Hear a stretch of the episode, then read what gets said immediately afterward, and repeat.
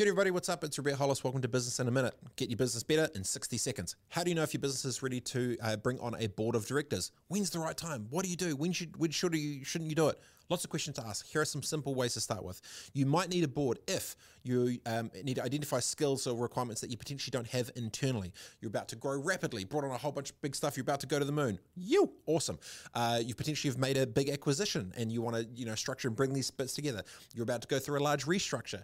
Um, you want to start succession planning, thinking about the future of what you're going to do and how you're going to do it. You might be a startup. You, are going to be navigating with shareholders and investment capital and trying to figure out that whole landscape.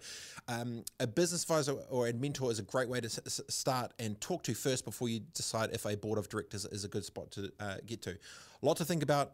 Always lots of issues, but basically, in a nutshell, if you're about to get big, you need to think about a board of directors. Big board. Uh, this has been Business in a Minute. I'm Robbie Hollis. See you soon.